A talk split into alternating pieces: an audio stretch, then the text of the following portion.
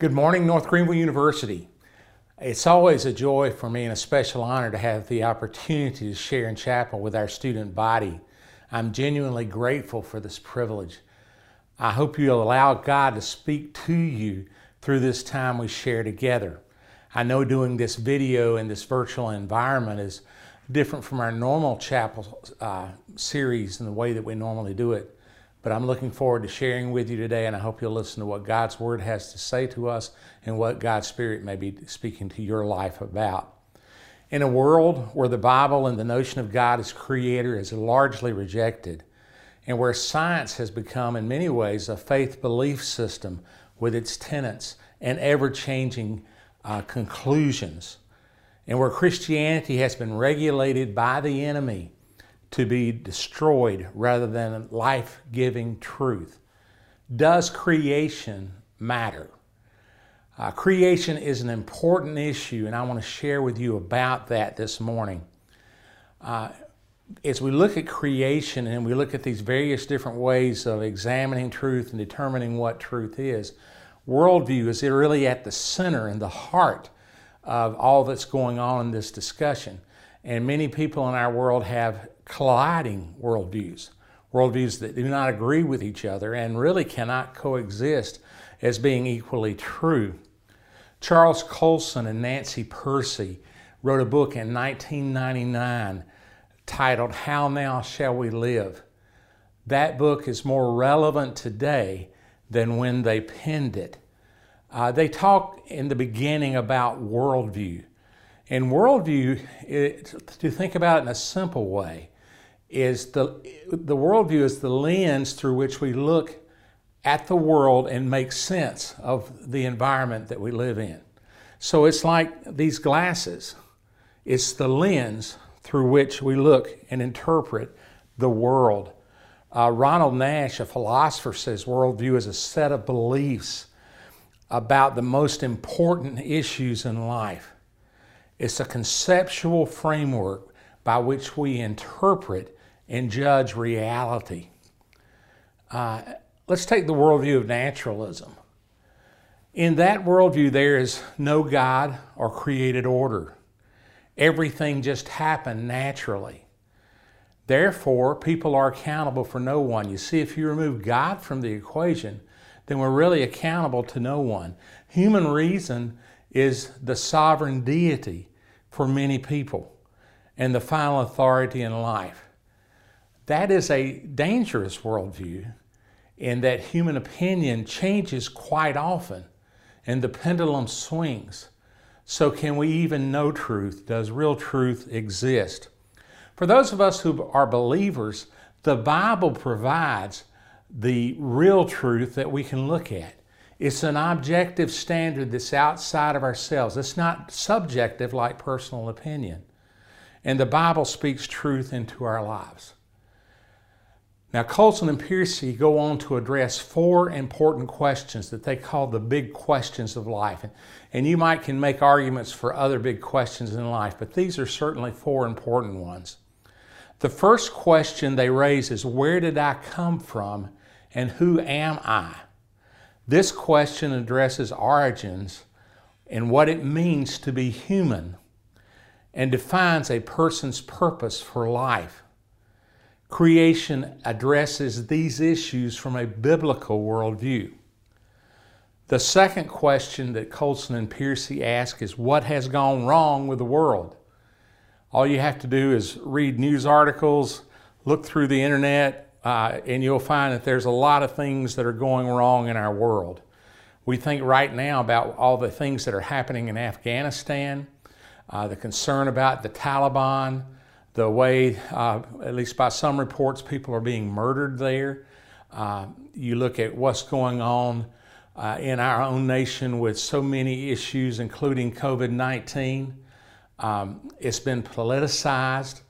Uh, medical opinion disagrees with each other, and yet uh, are, we're basically driven to fully accept one view and totally reject uh, every other view by whoever puts the views out there. And so it all gets very complex. A, a third question uh, uh, well, we see what's gone wrong with the world, and what, what really has gone wrong with the world, back with the second question, is that uh, we find that with the first humans, they came to a point of rebellion and rejection of God's goodness and the bountiful blessings that He gave them in creation to enjoy in favor of doing things their way. And because of that, we went through what we call the fall. We live in a broken and fallen world, and we see that. And the broken and fallen world has broken and fallen people. And many of us come to the university, even a Christian university like ours, with a lot of baggage. We're, we're broken and we need redemption. We need to be fixed. We need to be healed in a way that only our God, the Creator, the one who made us, can do. The third question Colson and Pearcey ask is what can be done to fix the world? Well, God, in His wisdom, provided redemption through Jesus Christ. He took our place in His body on the cross, died for our sins so that we could uh, confess and repent of our sins and turn away from them and turn to God and experience this new life, experience this abundant life, this life that lasts forever. God made the one Christ who knew no sin to become sin for us so that in him we might become the righteousness of God. The great exchange, uh, what an offer God has given us. And then the fourth question they raise is how now shall we live? In light of these, the answering the first three questions, how now shall we live? Uh, God restores Himself to humanity through redemption, and as the redeemed, those of us who know Christ, believers are to live lives reflecting what God is like to a fallen world. Uh, this is a very interesting book. I do recommend it to you if you have an opportunity to read it sometime. But it addresses these four questions, and they're important for us. And, but it all begins with creation. I really wish I had the time and the opportunity to share with you about all four of these questions and to try to answer them. But we're going to look at just the first one today. Does creation matter? In the book of beginnings, Genesis, God is resplendent. Uh, and he opened, uh, he is the resplendent opening of both the Hebrew Bible and the Christian scriptures. The scriptures introduce God the Creator and humanity, the creatures He made in His image, in these first two chapters of Genesis. God pre existed before creation came to be. It's hard for us to wrap our minds around the eternality of God and what that means, but God has always been, and He will always be. There's never been a time when God did not exist, and there will never be a time when God uh, ceases to exist. Uh, he, he exists in uh, all history looking backward, and He exists in all history looking forward. He created the world out of nothing. I mean, He is God. Uh, he made everything that we have. This ex nihilo idea that God created the world out of nothing is important for us to understand he brought the world into being by the power of His Word. When God said, Let there be light, there was light. Let's look at what the scriptures say in Genesis chapter 1. Uh, that's generally on page 1 in most every Bible. It's not hard to find. But Genesis chapter 1, in the beginning, Bereshit bara Elohim yashimayim ha'aretz. Uh, that's the Hebrew uh, for the Genesis chapter 1, verse 1. Uh, it's the only he, verse I ever committed to memory in Hebrew. But this is a key verse.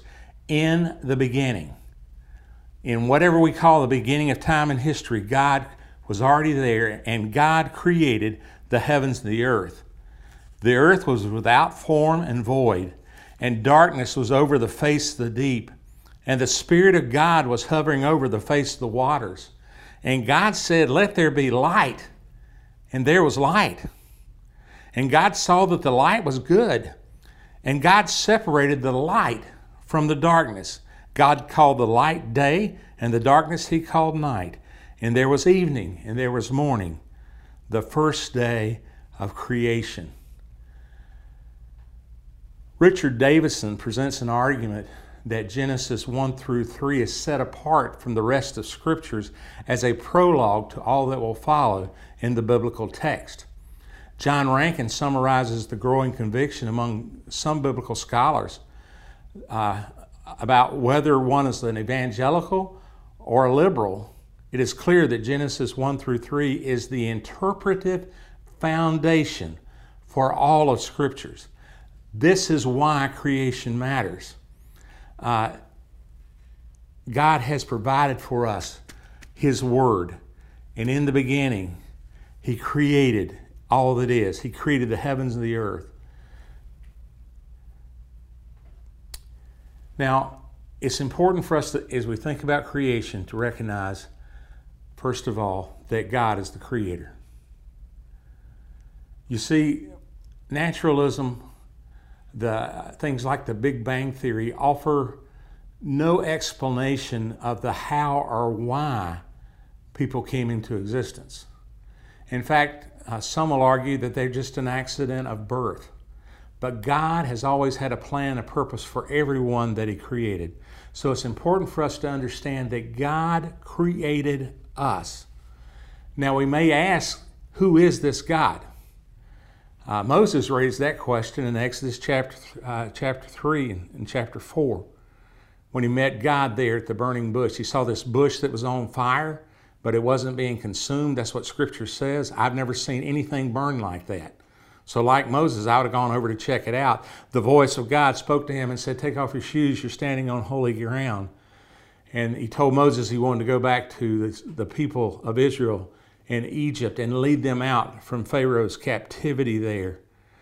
Uh, and Moses asked God, When I go, who should I say sent me? And God responded by saying that you should tell them, I am who I am. He is the one who has sent me. Douglas Stuart, in his commentary on Exodus, states that I am means I cause to be. So God is the first cause. He created all things. He is both the creator and sustainer of all that is. God is active and present in his creation, and he is the Lord of history. Stuart translates the name of God to Moses in this passage as I caused is I caused to be because I caused to be. God does whatever he chooses and He is the active agent, the one that makes things happen. Uh, the God who causes to be spoke the world into existence. He said, Let there be light, and there was light. It's interesting that our Lord is so sovereign, so powerful, that no one can resist what His voice tells them to do. That God is the one who made the world and everything in it, and He spoke it into existence and what He has desired happens. So we not only see that God is the one who created us, we see in this text that we are created in the image of God. Let's look a little further down and, and read that portion of the text beginning in verse 26 of Genesis 1. Then God said, Let us make man in our image, after our likeness and let them have dominion over the fish of the sea and over the birds of the air and over the livestock and over the, all the earth and over every creeping thing that creeps on the earth. So God created man in his own image. In, in the image of God, he created him. Male and female, he created them. So, what does it mean to be created in the image of God? Does that mean God looks like me or God looks like you? Uh, that's not what it's talking about in being created in the image of God. We have a special relationship with God, and humanity alone has the ability to reflect to the broken and fallen world that we live in what God is like. That's what He's called His church to be. His church should be those people who love God and make Him known to other people by reflecting His love, His character, and everything His Word has called us to be. So God created man in His own image. Now, this is important for an issue that's going on in our culture and in our world uh, that we think about. We think about racism. God created people in His image. And by the way, race is often considered a social construct, and the creation account talks about only one race of people. It talks about the human race. And so, all people, regardless of their socioeconomic background, regardless of their culture, their ethnicity, uh, whatever they've gone through in life, God created everyone equally with dignity and worth. And we too need to treat everyone equally with dignity and worth. However, to replace one form of racism with another form of racism is never a noble or godly endeavor. Uh, we see some of this happening in our culture. When the death of George Floyd happened and all the emotions that followed, our culture, cre- our culture created an environment where people gave money to support people and organizations, many of whom played on the passions of Floyd's tragic death to turn considerable profits for which there was no accountability. Uh, one of these organizations even stated firmly in their purpose statement that was available on the internet. They've since removed this clause, but they said that one of their goals is to destroy the nuclear family. This is the family where there's a man and a woman committed together for life and have children and raise them.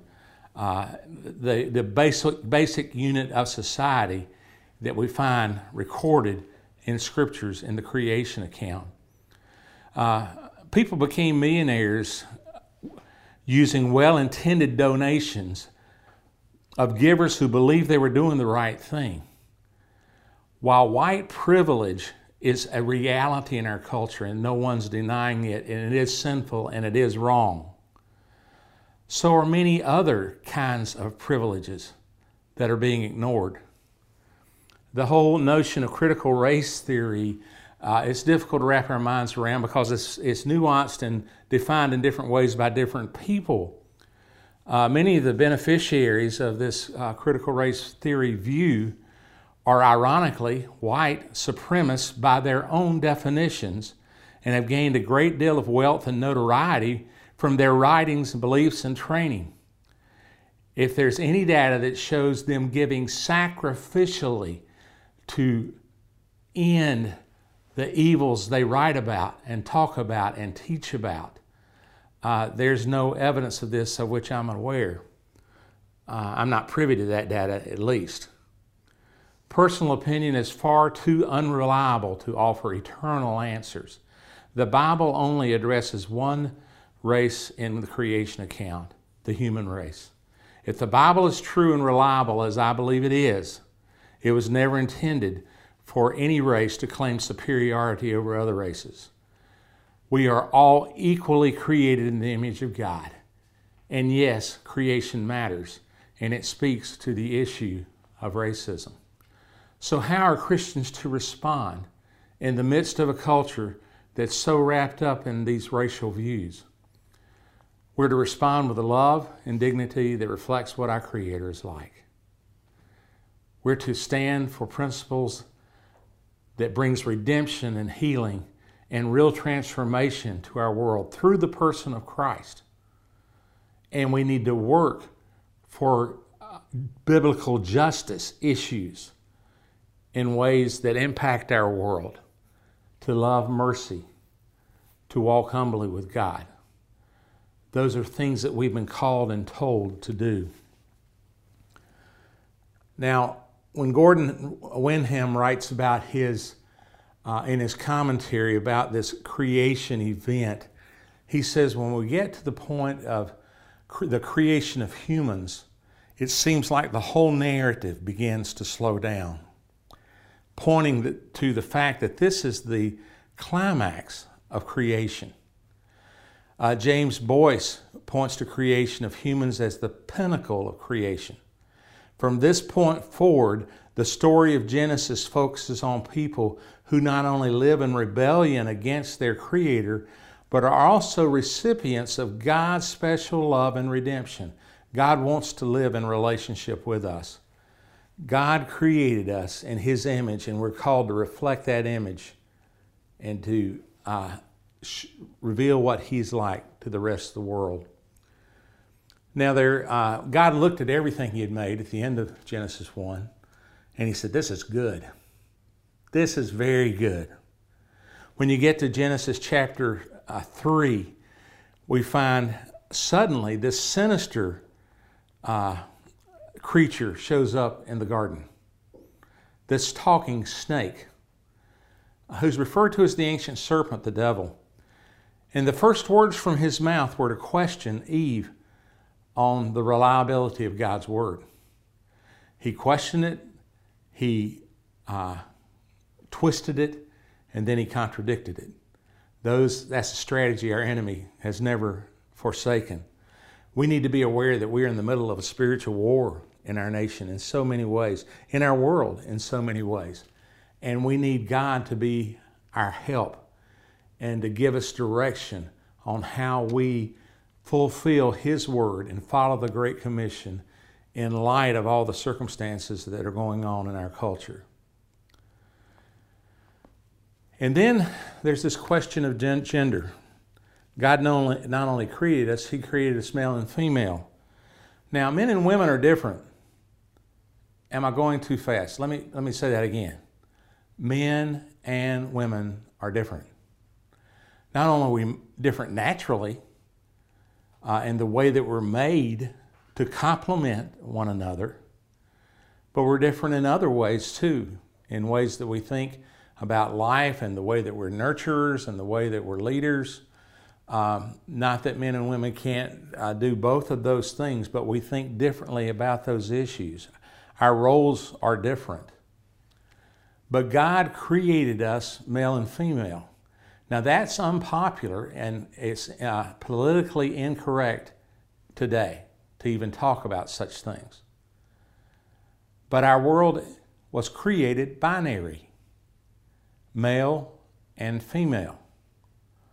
Now we have so many varieties of things that we call gender. And this whole gender dysphoria, where people uh, strongly desire to be a part of another, uh, of the other gender that they're not a part of, uh, is uh, something that's going on, applauded and celebrated by our culture. Um, how are Christians to react in the midst of this? Well, we're to love people and we're to try to point them to God. And if you're wrestling with issues and questions of gender today, I encourage you to seek out help here from our counselors, from our campus ministries team, from faculty and staff who will walk with you, who will pray with you, who will help you in addressing these issues and looking at them from a biblical perspective. But the enemy wants to twist the truth and and you know, if we make decisions, I, have read stories of people who, who made a decision to have a, a surgical procedure that changed their uh, sexuality physically. And then a couple of years later decided that was a mistake and wanted to change it back. And there's some things that can't be undone and some things that can, and they're very costly. Uh, and you know it, it's a danger to say well i feel like a woman today and but i feel like a man tomorrow and and then what am i supposed to do in living in the middle of all that? Title ix began to protect females and athlete, female athletes so that women would have equal, equal opportunity to compete. Now title ix has been turned on its head to where we're affirming for men and women to participate together in the same sport because a man has chosen to be a female, at least for that period of time, that day or that season. Um, men and women are different. Muscle mass is different. Uh, there are some ways that they can't compete uh, in the same sport as well. Uh, and so Title IX began to make, ensure that women had equal opportunity to be athletes. Uh, and now it looks like Title IX is going to be the thing that may end uh, distinction between male and female athletes. So we, we have all these things that are going on, and God's Word speaks to that. God created us male and female. Uh,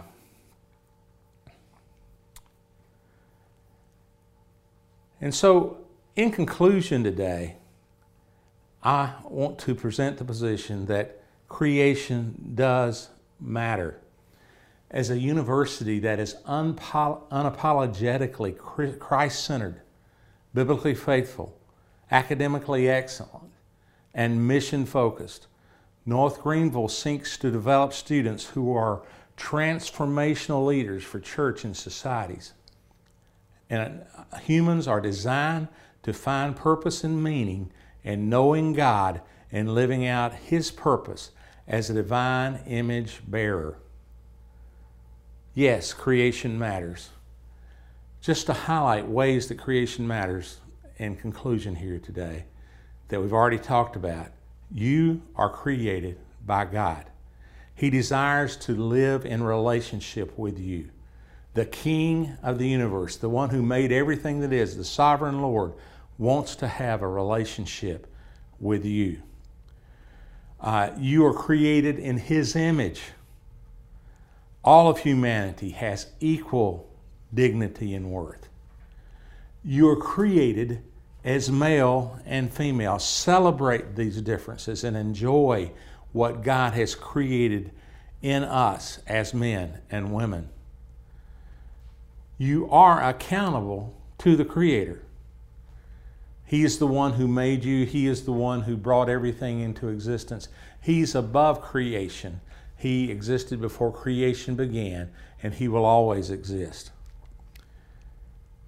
And then lastly, you were created with purpose to make a difference in our world as the Creator leads and guides you.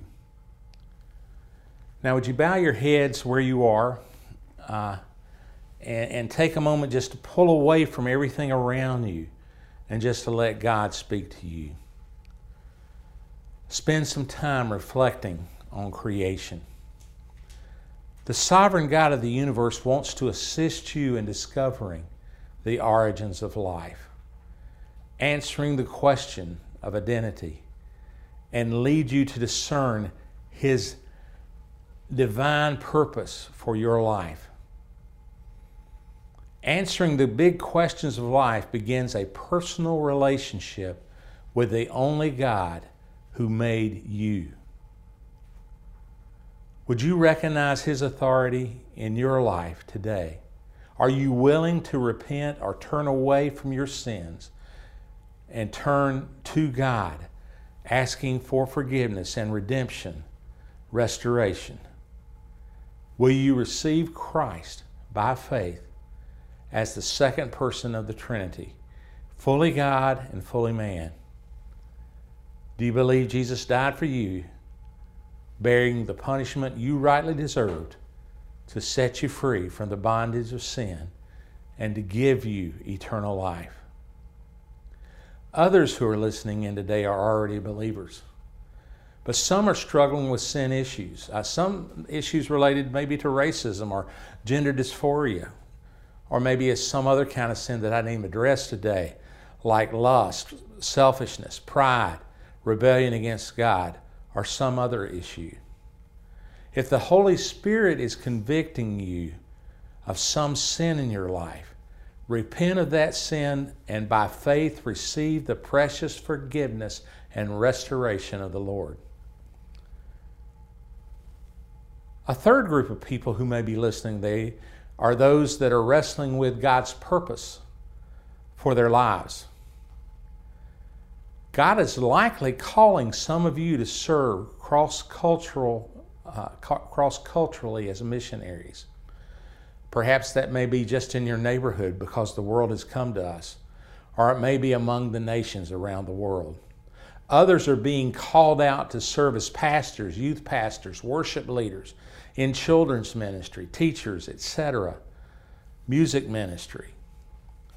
It seems that it is a, a, rare student these days that is responding to God's call to serve as a pastor. Yet every church needs a pastor. Is God beginning to plant that desire in your life to shape you and to form you to lead a church, a local church, as pastor? Are you willing to respond to God's call in your life? Like Jesus' disciples, are you willing to abandon everything for the sake of following Jesus? If God is calling you to respond to this message in any way, let us know by texting your response as instructed at the end of this video. May the Creator and Sustainer of all that exists direct your lives and comfort you in His presence and peace. To God and to God alone be the glory for His saving and enduring work in our lives. Let me pray for you. Father, I pray for everybody that's gathered around a computer screen right now, uh, watching, reflecting on, listening to what the Holy Spirit may be saying to them uh, through this message. Lord, I pray that you'd speak your truth to them in a way that only you can do. Lord, as you said, let there be light, and there was light. Lord, I pray that you would reach out and call people right now to saving faith in Christ, to dealing with the sin issues in their lives, and some, Lord, to follow you as you are calling them to full time Christian service uh, as pastors, as staff members, as missionaries. And Lord, that you just work in everybody's life the way you choose. Lord, for those who are hurting, for those who are having difficulty dealing with and making sense of the race issue in the middle of the cultural milieu in which we live. Lord, for those who are wrestling with gender issues, may you wrap your arms of love around them and help them to know they're not alone and they don't face this issue alone. And Lord, help us to know how to help them to embrace you and find their purpose, forgiveness, grace, and strength in you and in you alone. And Lord, may you get the glory for everything that happens because you alone deserve that. In your strong and holy name we pray. Amen.